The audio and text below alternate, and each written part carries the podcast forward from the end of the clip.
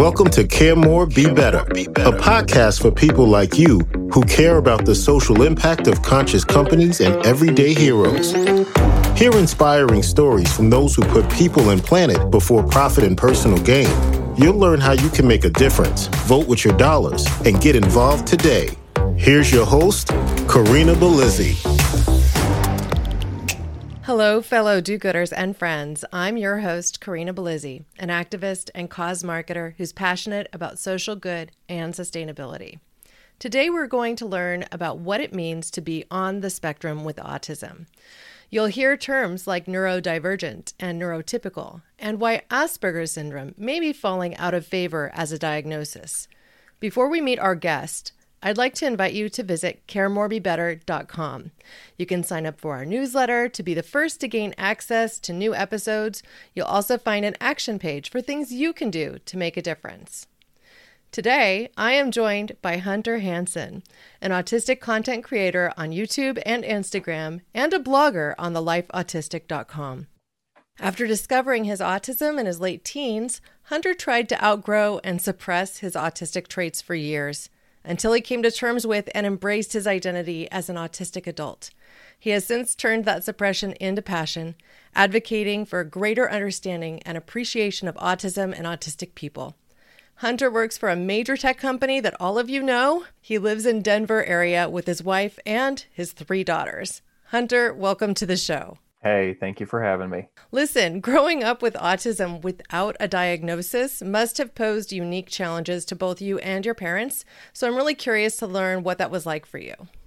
It was interesting. The long story is, I mean, I was the way I like to tee it up is when my, you know, my parents had me, I was I was their firstborn and I don't know whether they had never come in contact with other children, aliens or what have you but they they didn't quite pick up on my difference uh, until like my brothers and sisters were born. I remember probably the best, and I never I'm never gonna fail to dunk on my uh, the eldest of my younger brothers for this. But when he was born, they thought there was something developmentally wrong with him because he couldn't read at age two, you know, or he wasn't memorizing car makes and models or the countries of the world. And then they realized, wait, no, Hunter there's something not right with this boy. He does some strange and interesting things, but um, he has some cool talents, you know.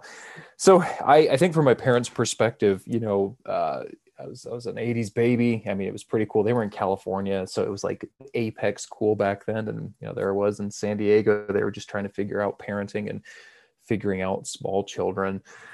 I uh, it was an eclectic and interesting itinerant childhood, irrespective of autism. But I think all throughout my uh, younger and young adult life, the the challenges became more pronounced, especially comparatively. Where you know I'd wonder why why is it that people forget things?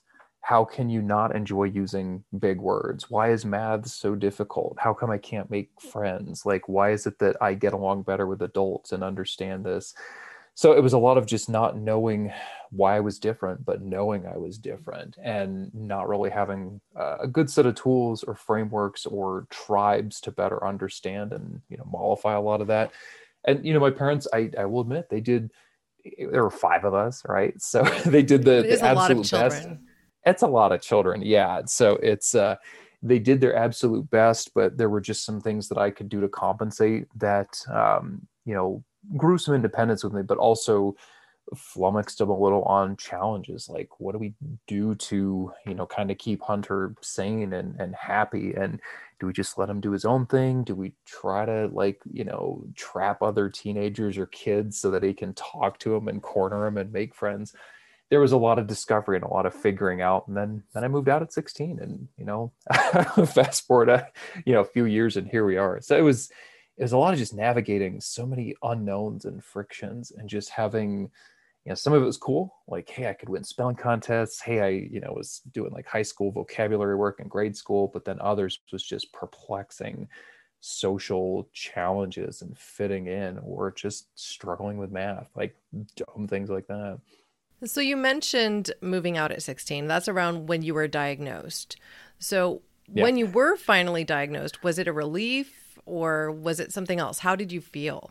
It was like a neutral kind of emotion. you know, I, I think it's typical for autistic people to process something and really just have it not sink in. Um, it just takes its time to work through into more practical outlets. At 16, I had been working full time for a Department of Defense subsidiary for a year. I had a routine. I came home from work and just, you know, got what was left over for dinner because I got off of work later than when they all ate. Uh, like, so it was strange, but I remember, um, I remember it being more of like, oh, like there's a name for this. Oh, like it's this this Asperger's syndrome thing. Like, okay, that's that's great. Now what?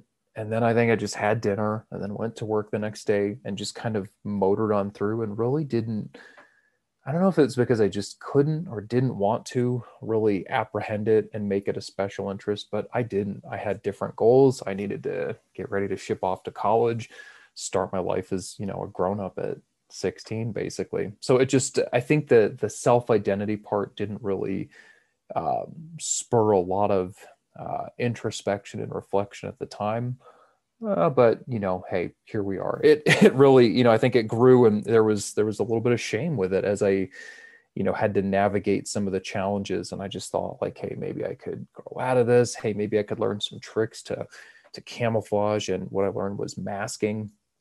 Um, but that's again, I ran into some different challenges trying to be less of who I was and who I could be, rather than embracing who I really was. Um, so yeah, it was, you know, it wasn't like a huge shock. It wasn't like I had a lot to look into.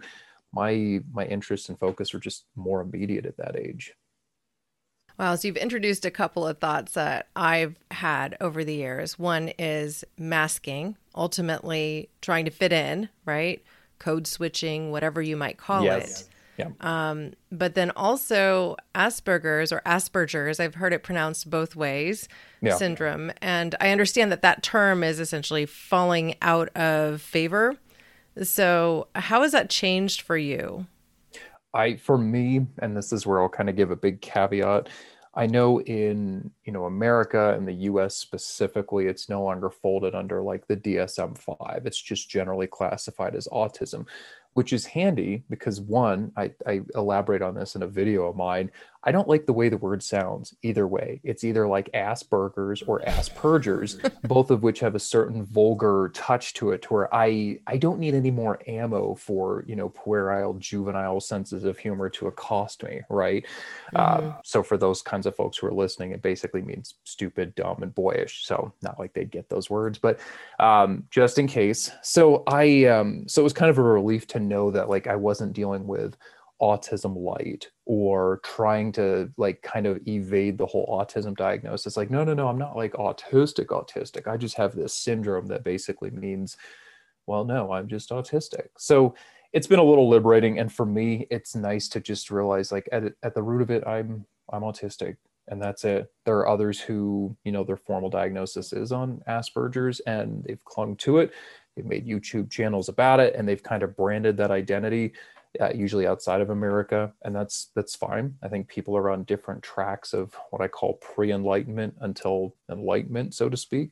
Mm-hmm. A lot of mm-hmm. differing and uh, very uh, invective opinions. You know, given uh, the, you know, the diagnosis was named after you know, uh, a doctor who worked during the Nazi era. So there's all kinds of interesting, problematic connotations. For me, if they ask, it's like I'm I'm autistic, and I just nod and leave it at that.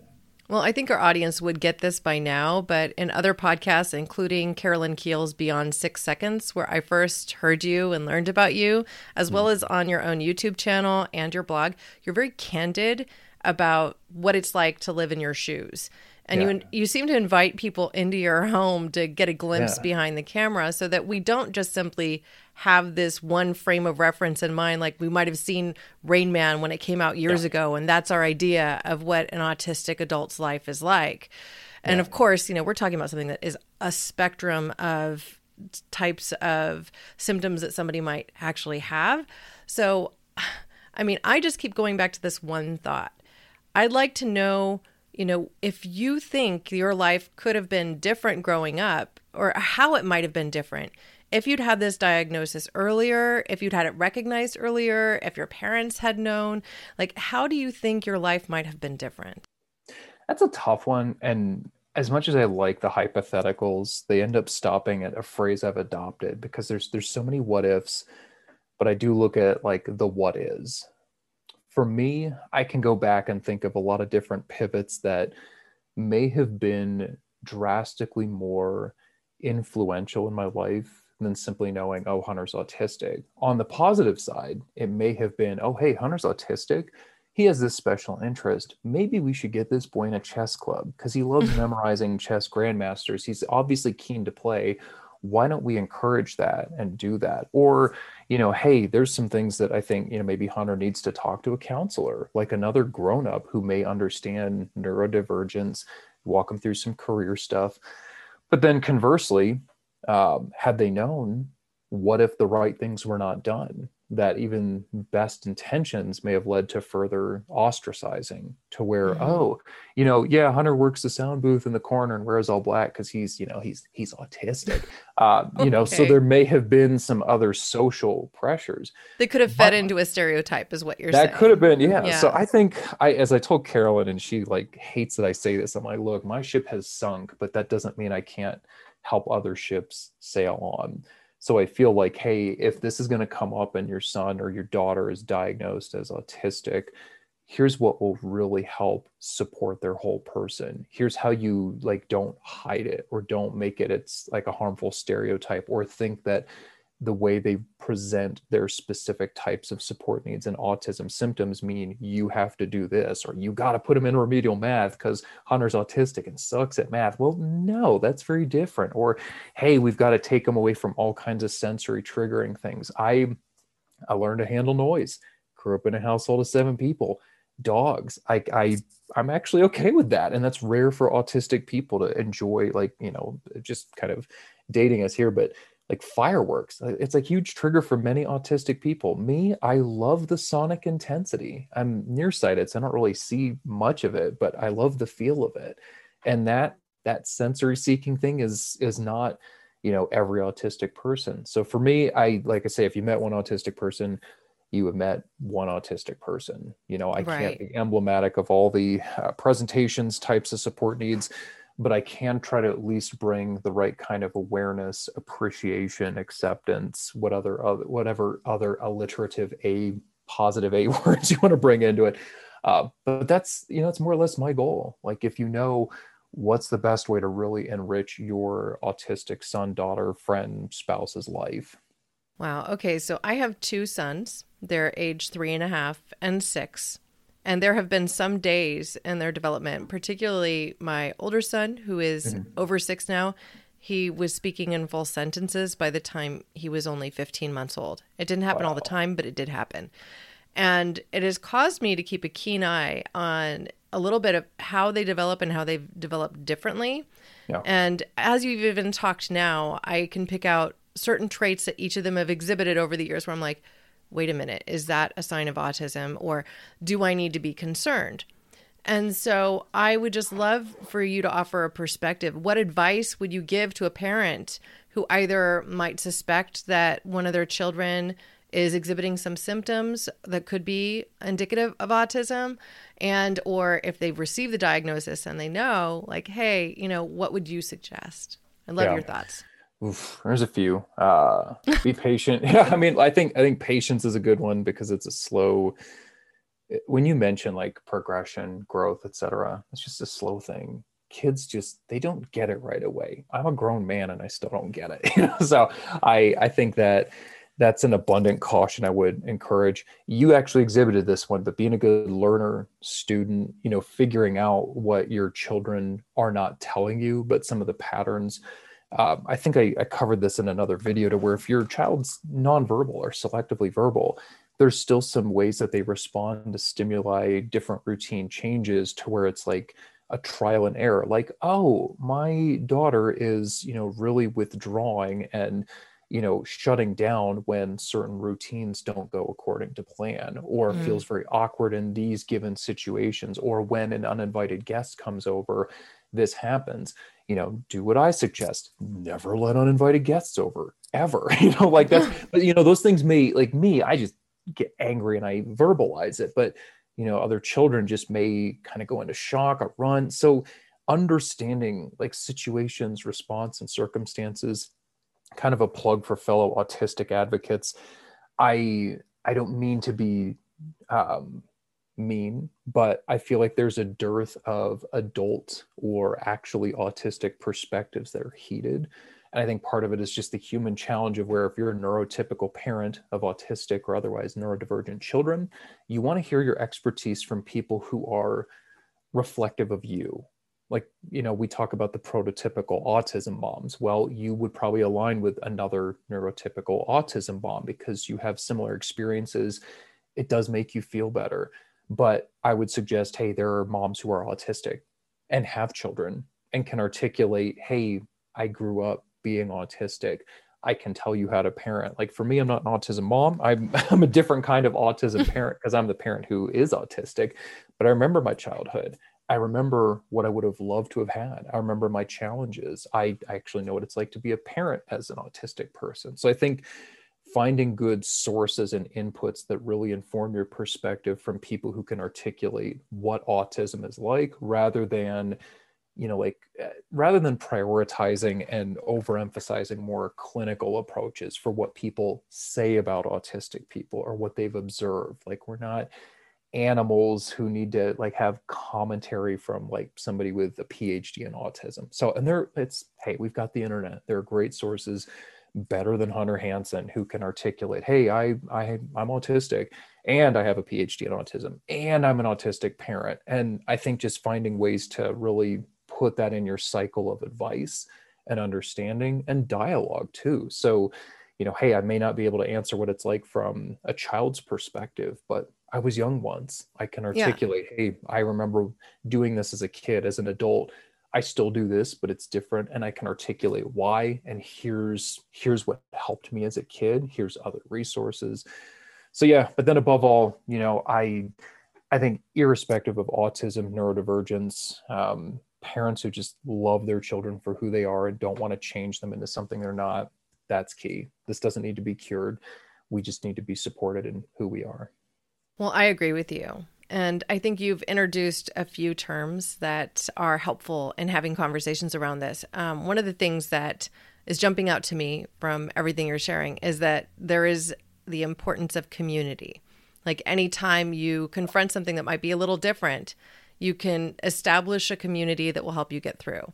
And mm-hmm. so, if I had a child that had autism, connecting with other moms who were going through similar struggles would help me get through and maybe have a better idea of how to approach the challenges that I faced as well. So, I thank you for that. Now, I think you and I both love language a lot. And it's apparent through hearing you talk that you have a unique love for language. But yeah, I also I... think it's interesting to talk about what terminology means because language is important. How we use it is important. Yeah. And, um, you know, autism is defined uh, by the Mayo Clinic as follows Autism spectrum disorder is a condition related to brain development that impacts how a person perceives and socializes with others, causing problems in social interaction and communication. The disorder also includes limited and repetitive behavior or patterns of behavior. The term spectrum in autism spectrum disorder refers to the wide range of symptoms and severity. Now, I have a few problems with this entire definition of autism, and I imagine that you might as well. So, I would love to just talk about the language that we use to describe this particular disorder and what you would advise anybody from the outside looking in uh, that perhaps is encountering somebody that has autism or is on the spectrum, so to speak. Yeah. Uh, so that's the first time I'm hearing that. So I'm trying to like write it out in my head because I can visually parse it a little bit better. I do feel there is some definitive statements that are a little assumptive like this leads to problems. And i think right. about it it's like why does this lead to a problem? Wherein is the problem? If i'm talking with other autistic people usually there's no issue. So the problem is more of like a disconnect between you know generally neurotypical folks and those who are neurodivergent or have different communication preferences I've found that there's actually been some hesitation on autism spectrum disorder. And this is something where you'll get a gamut of opinion on uh, disorders or disability or simply difference. A phrase I'm fond of viewing is that it's using rather is that it's not a deficit, it's it's a difference. But mind you, I'm coming from the perspective of, well, obviously being very communicative. My types of support needs are very different. I'm ridiculously independent. Not every autistic person is. There may be just some considerable anxieties and triggers and things that manifest more strongly in others. Uh, for me, some things that, you know, manifest more strongly in my frame of reference may not do so in others. So I think the spectrum part, where I think the visual may help in that, is that it's not a linear thing from like high to low. I look at it as more of like a circular um, element, which if I had a way I could draw it, I would, but to where you may represent or have different kinds of, um, you know, deficits or challenges or manifestations. Like I I don't really get angry much anymore. I had three kids. I'm, I'm too tired and too, you know, I've got a lot of that squeezed out of me. Um, but you may find other autistic people, you know, have significant challenges with this, or they're even more rigid in their routines than I am. Like I can be spontaneous at some points, you know. So I. Um, I think it's tough because we, you know, as autistic advocates and activists become more vocal we don't like to look at being under the broad brush of disability disordered but rather it, like it's okay that you acknowledge that we're different or in some cases to where it is a disability it is an obstacle and that sometimes those obstacles are things that can be worked through. Sometimes they're not. Sometimes it's just you know how society fits in and nurtures a culture of you know tact never be direct. You have to make small talk in order to get a point across. You need to say yes to a child's birthday party like things like that to where it's like well no that's the societal construct that doesn't really jive with how we operate. That's not a good bad thing. It's just a difference that leads to a disconnect which leads to a disruption and then people hate you and say you're mean. That's a challenge. So that's kind of my roundabout take on it. I i again because my my anger symptoms are you know not as as high. It doesn't quite make me angry but i can see where it's problematic but invite some nuance to discuss. Like well yeah it's a spectrum but here's how i look at it. Or you can call it a disorder or you know here's how i see it as a neurological difference and here's why. So in some cases i don't i don't mind that because then it invites discussion and then it kind of adds a little bit of friction that creates a spark that hopefully lights a, a fuse of knowledge or wherever that analogy could go. So you mentioned neurotypical. It's like comparative to cisgender normative in a way, right? Like so you people have people don't like when I say normie. That's like no, well, but I mean, yeah. yeah. you know, people each have their own kind of languages that that evolve with time. Language is constantly evolving, right? Yeah. So you know, to somebody in the LGBTQIA plus community, I'm a cisgendered woman that's married to a man, so I'm typical, right? And so when you say uh, neurotypical versus neurodivergent, I mean, how do you feel about these language bits? And is it something that you think autistic, the autistic community is essentially championing? Like this is how we prefer to be recognized, as opposed to just saying you're on the spectrum. I would,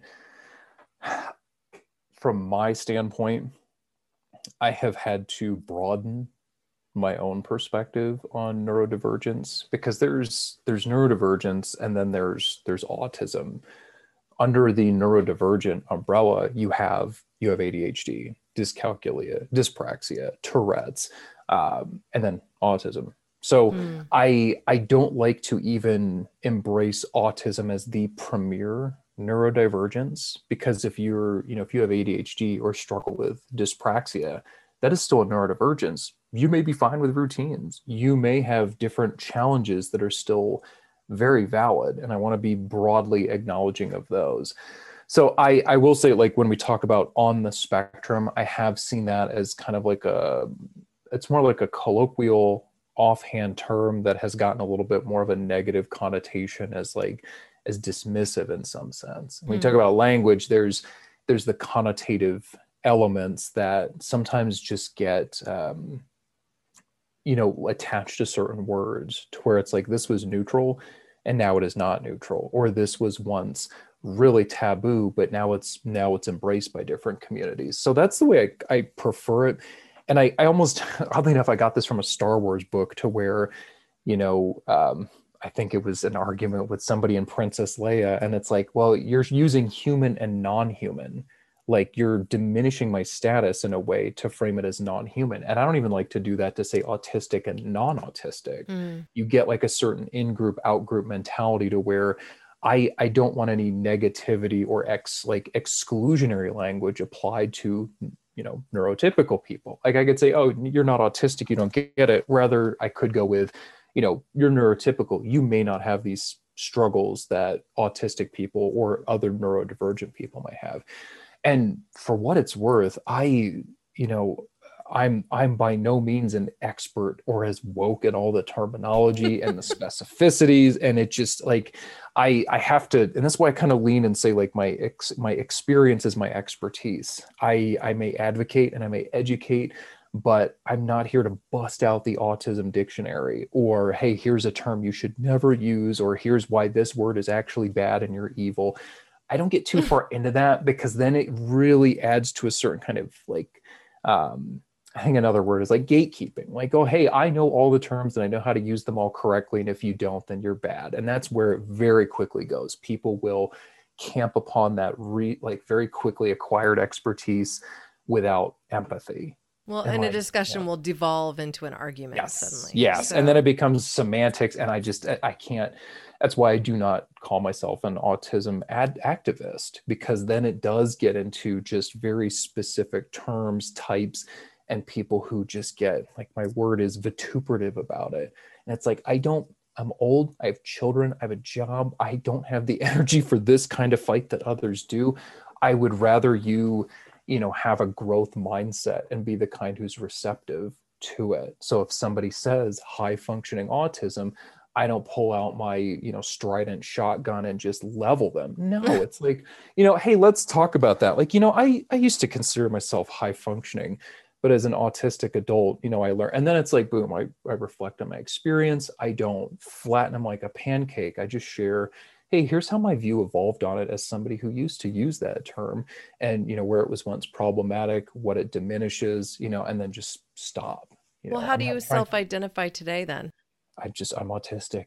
and if That's we want to know like it's like do you want levels like what i don't know the levels like is there is it a level 99 like do i get some kind of warlock mage level if i hit level 100 and that's it like a pokemon no and i think okay so you're also revealing you're a gamer no i'm not. Okay. I, i'm actually no my dad had me sell my sega genesis as a young man and that was actually not part of a lot of my life but i do know my way around pokemon. So but that said it's like i'm autistic and if people want to know well are you like one of the it's like no i'll i'll tell you what i struggle with. I'll tell you about my types of support needs because they're they're different and that way you have a more complete understanding of hunter out in and outside of my autism whereas another autistic person you know they may reflect something completely different. So i i try not to complicate it. The more they get to know me the more they realize okay he's you know he he shares a lot of similarities with other autistic people i know. Or no hunter's actually very different from the other autistic people i know but he's still autistic because of x y and z. Mm. but i usually just go with i'm autistic and smile and then start getting them talking about other things. So they'll do the talking so i don't have to well, in your career, you've leveraged your difference for good. You talked for a moment about your own superpowers. So I'd like to know a little bit more about how you thrive in corporate America today and how have you changed the difference that you experience in your daily life and leveraged it as a superpower? It's funny because I one of my future episodes that I want to do is um, like basically shattering a little bit of myth as the autistic superpower. Not that it's wrong, but I feel like it's nice to have some ways that it accentuates and sharpens some strengths, but it doesn't come without its kryptonite or share of faux pas. So while I may be pretty dexterous at keeping a conversation going, if somebody uses a certain kind of idiom that I don't get, I'm pretty lost pretty quick. Someone mentioned like, yeah, you know, just don't call me after, you know, five o'clock or I'll be, you know, hanging from the rafters. And they all laughed. And I'm like, I don't know what that means, but I should laugh because everybody else is laughing. But I don't know if they're laughing because they understand the phrase or they understand this person. So I have found that it it has kind of segmented into where I knew I was was skilled. Uh, I was really good at communications. I got good at talking to people. I started out as a, uh, a technical support agent handling phone calls. It was anxiety inducing. And I, for the first six months and each of the roles I had in that domain, I was sick to my stomach, couldn't keep anything down.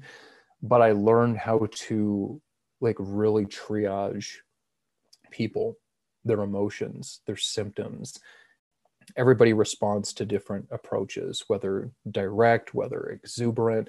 So i got really good at like reading people. And then additionally um, you know my current gig is more of like business systems analysis.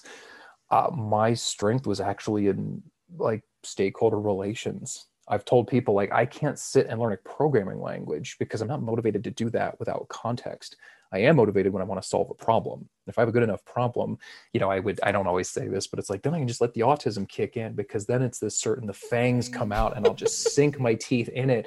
And it's like this zeroing in and this hyper focus. And it's not because, you know, uh, it's not because it's like, you know, hey, learn Python. It's, I need to solve X for Y to Z to do this. And then it's like, okay, how do we go about it? But, you know, in other cases, probably a good example is that I struggle with ambiguity so when somebody asks me a very vague question, other people, you know, even other autistic people may process that at face value, but I know myself. I'm hyper introspective.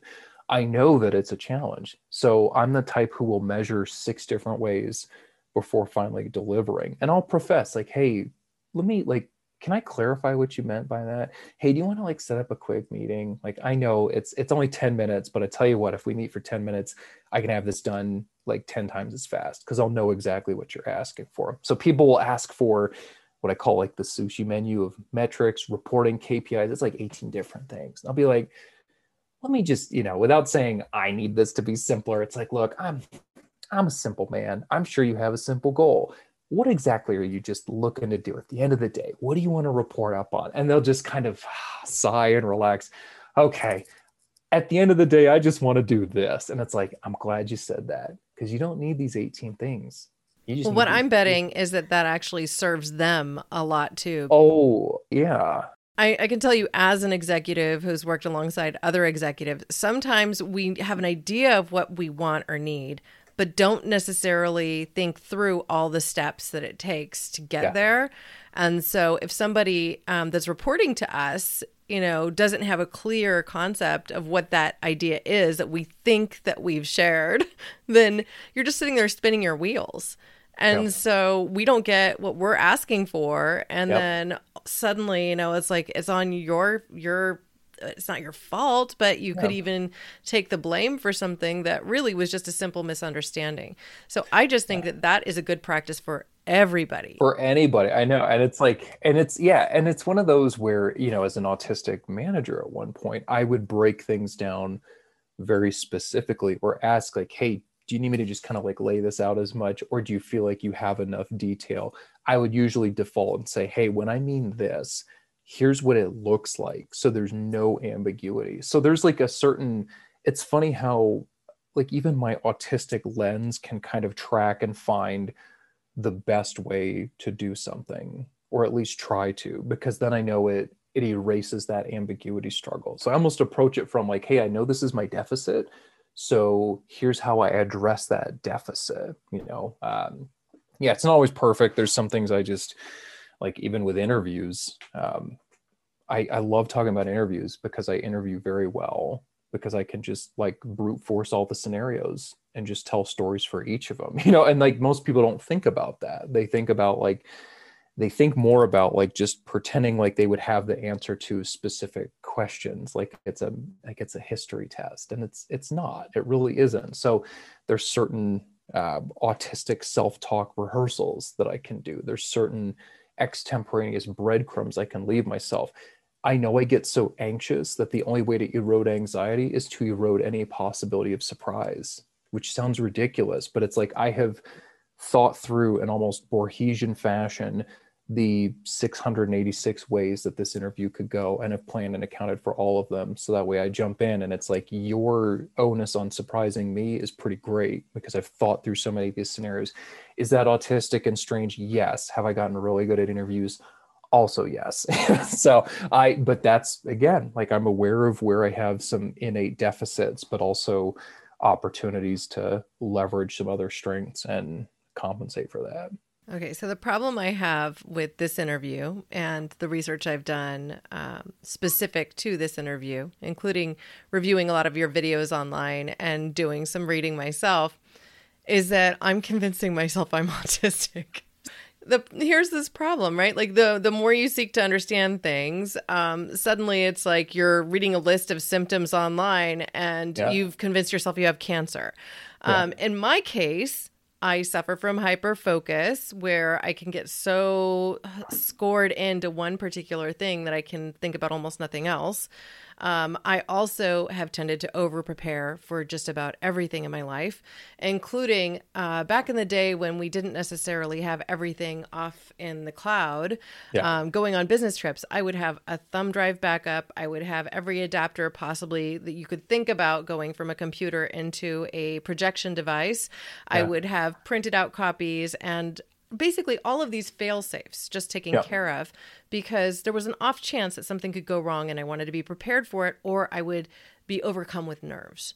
Yeah. And people never saw me as nervous because mm-hmm. I would mm-hmm. spend all of that extra time and preparation and then I could be more at ease. Still get yeah. the stomach butterflies, still get some yeah. of the symptoms that I could identify and maybe somebody else outside didn't.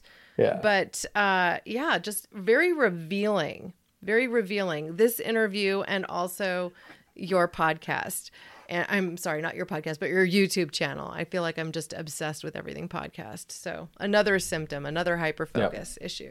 There you go. I, you know, hey, you may very well be. I and there's some symptoms that that just overlap. I, I think one of the jokes is that uh, you know i'm autistic and i may exhibit a certain symptom of it right uh, a joke is like like i like doing reels because if i don't do a whole video i can encapsulate it into something small. But um, watching movies i have a very difficult time watching a movie uh, because i'll just be on wikipedia. Be like hey i know that person's voice and i did this oh no i couldn't do it during okay i showed my daughters a ducktales episode which had to airplay from my iphone and it there was um, it was like you know oh, Goldie the Guilt or something. It was Scrooge McDuck's old flame, and I knew the lady's voice, but it's like it was killing me that I couldn't pause it to look it up because my children would riot. It's like.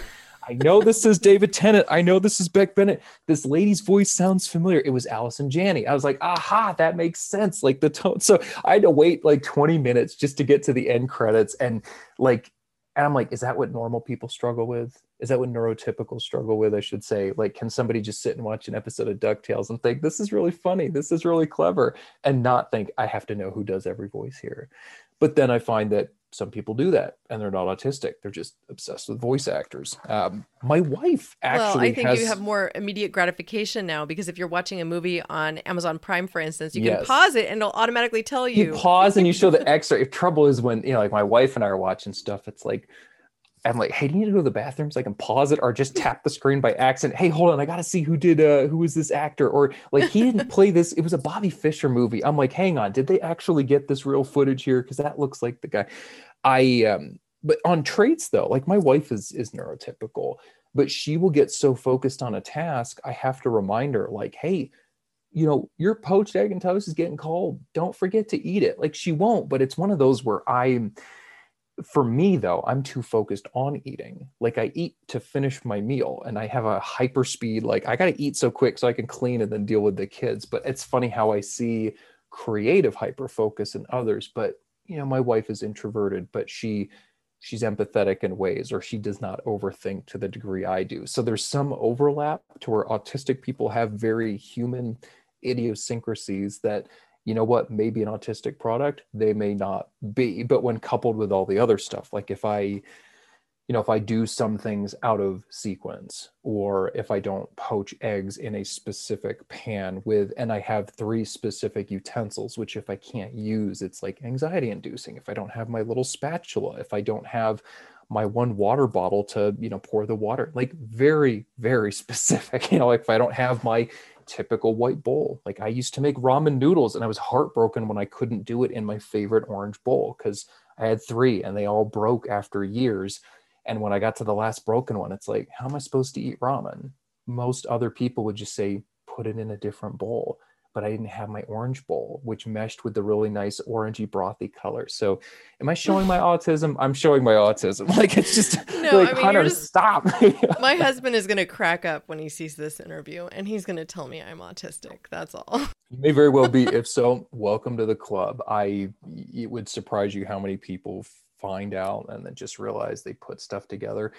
Um, and I have some who have one very um, uh, he's pretty prominent in like I can say the Tableau community, and it's like borderline. But he's like Hunter. The more I watch your videos, man, it's like you're just like the same and i'm like yeah there's probably a reason for that like you know it's just like the just the way he responds to situations i'm like you know that's i mean that's that's me too man unless you grew up in the same exact circumstance uh it might might be autism buddy i don't know what to tell you i like, don't know I, what to tell me yeah, so sorry that it's a problem but i hope it's it's less of a problem and more of a profound realization and discovery. And yeah we're nice. We don't we don't all bite you know? Well we'll see. Um yeah. i can't promise that i won't ever bite just like yeah. uh you know you have a dog right? Like every dog eventually will bite if you let's say yeah they have the capacity to do so. And yes. yes i have discovered this so, just getting back to the basics here, this podcast is really all about social good. And it really is my belief that through understanding our differences and our similarities,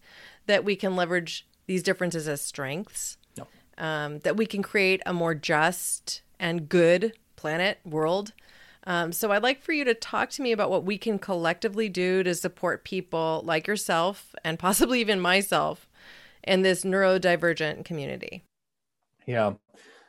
One of the more common questions I get is, especially in my workplace advocacy, where I will list out the things that really stress out a lot of undiagnosed or diagnosed and undisclosed autistic people. Again, mind you, workplace thing.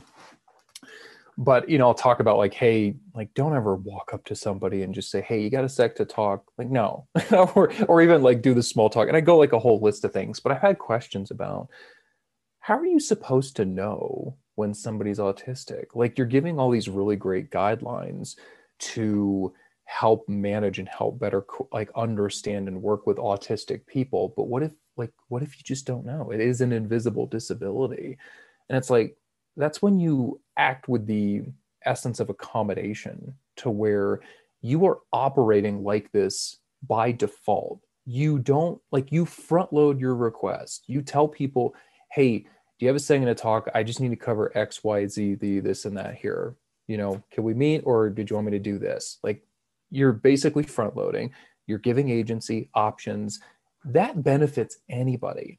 Similar thing is what I've learned about alt text and photos. I have a great disability advocate and a coworker where I work, and it's like I I don't know if I have any uh, visually impaired or blind followers on a lot of my visual mediums, but I always put in alt text to describe the picture. I don't know my audience, but I want to be accommodating.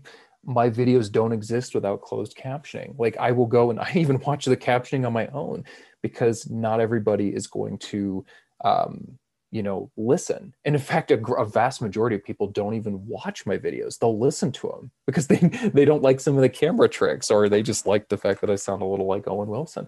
So it's more about like a more understanding i'm glad you brought that up because you said that there in one of your um, videos if you said a specific phrase it was oh, very wow. Yeah it's it's oh wow oh wow, I do sound like Owen. And yeah, I it's becoming I don't mind that. So it is if I deliberately do it or I mellow out a little bit and you know just use some of the like phrases he uses and like if I segue into that I can I can get it on those. But that being said, I think when you have a greater understanding of autism and other neurodivergent people and how it manifests, the goal is that it can change behavior the way i sum it up is this like i i really try to promote just listening to more autistic people articulating their experiences you know um, there's always a hot topic du jour in the autism community that people rally around and get angry about. Sometimes it's for good reasons. Sometimes it's because uh, I hate to say it, people just they don't have enough to do other than to get angry. And I find that with maturity, you learn to kind of adapt and pick your spots and instead of trying to throw bricks against a building you use your bricks for bridges. You're a diplomat. Then they let you in to help affect decisions. Plenty of examples. I had one of those actually happen, but my advocacy is less about getting mad about the flavor of the month or the sour taste of the month and more of when you've got an autistic woman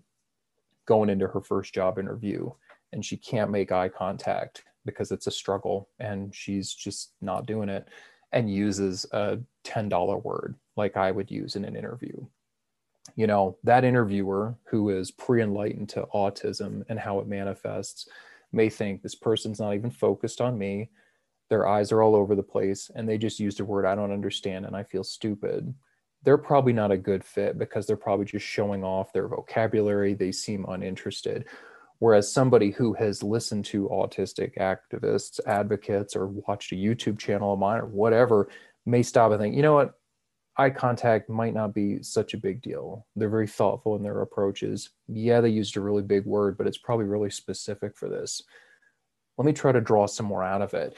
It's that kind of advocacy to where you don't even have to know who you're dealing with, whether they're neurodivergent or not. Your approach and your accommodating stance and the way you're kind of broadening how you interact, how you, in essence, not shut out people somebody says something rude to you, like I do all the time, you know, the more people know, like Hunter's not rude. He's he's autistic and he prefers to be direct for economy and efficiency's sake.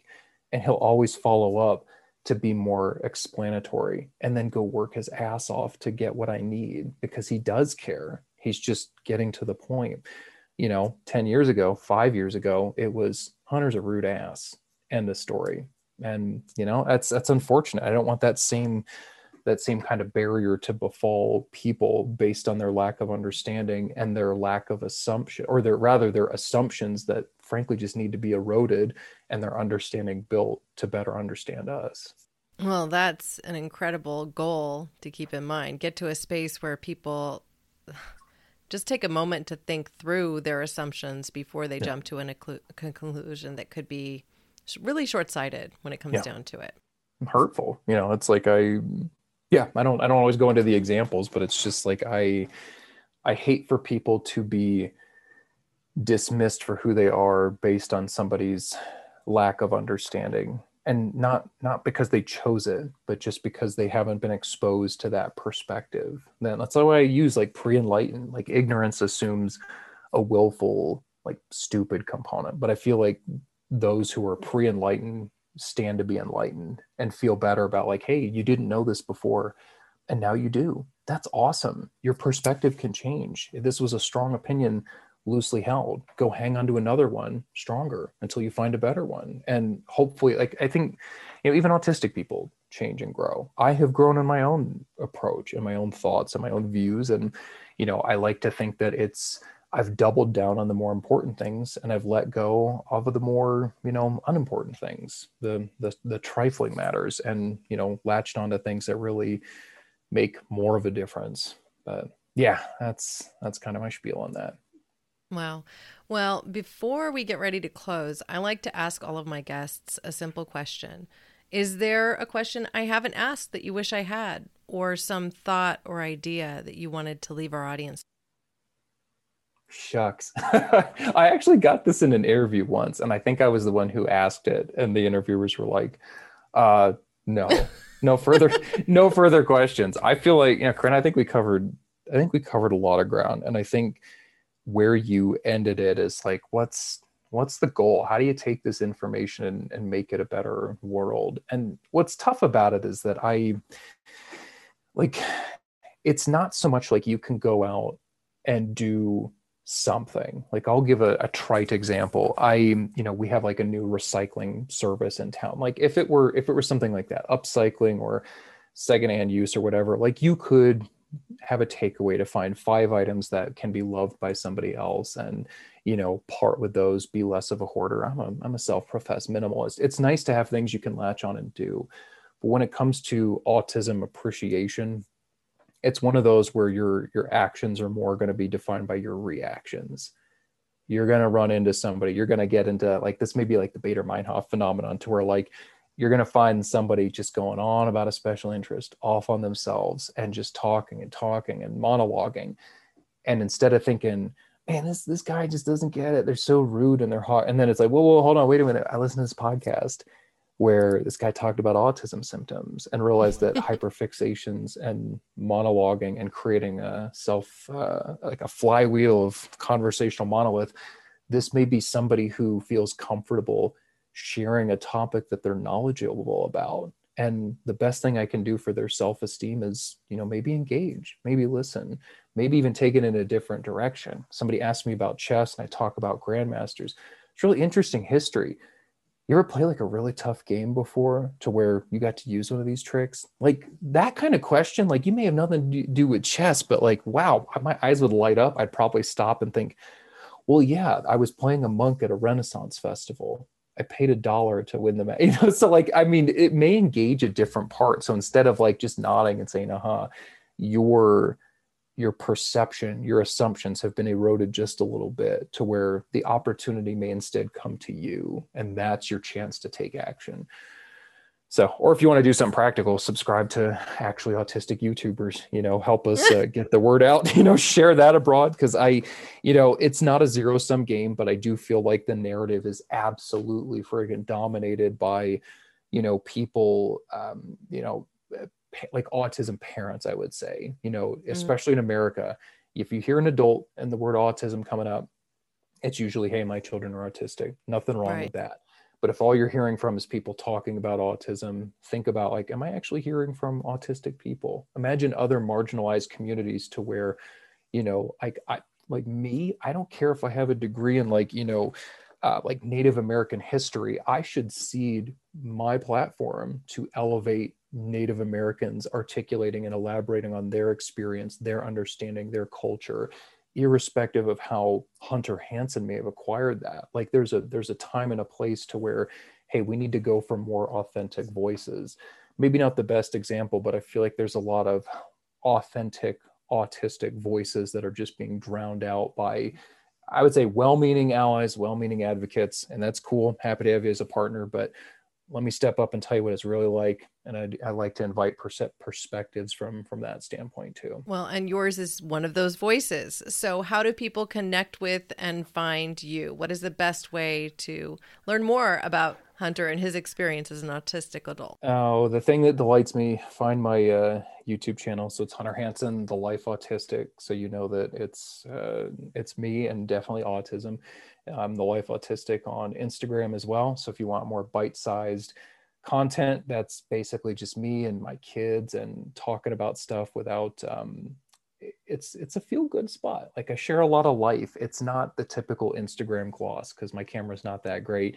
My kids don't stay still, and I'm not really good at duck faces and poses and stuff. But but it is it is pretty unvarnished. It's it you know, and I just I like to share a lot of that because it's what it's how autistic adults really live and then my blog on the life autistic. Um, so if you like to read how I write and put my English degree to use and just kind of get some more written narratives that you can come back to, uh, feel free to follow along there. So that's that's my trifecta. I'm on other places too. So if you happen upon me, great, welcome. Well, thank you, Hunter, for spending some time with us today. I will include all of those links in my show notes so everyone can easily find you. I will say it has been a pure joy to interview you today and also to have the chance to watch your YouTube videos. So thank you and keep at it. Now, listeners, I'd like to invite you to act. It doesn't have to be huge, it could be as simple as sharing this podcast with people in your community. You could check out Hunter's YouTube page and his Instagram, give him a follow, a like, and just keep the conversation going. To find suggestions, you can always visit our action page on caremorebebetter.com. You'll find causes and companies that we encourage you to support and I invite you to join the conversation and be a part of the community we're building together. You can follow us on social spaces at Care More Be Better or just send an email to hello at caremorebebetter.com. I want to hear from you. Thank you, listeners, now and always, for being a part of this pod and this community because together we can really do so much more. We can care more and be better. Thanks for listening to Care More, Be Better, a podcast for social good. To make sure you never miss an episode, subscribe, rate, and review wherever you listen to podcasts, and share with your friends to help us reach more people and spread more social good.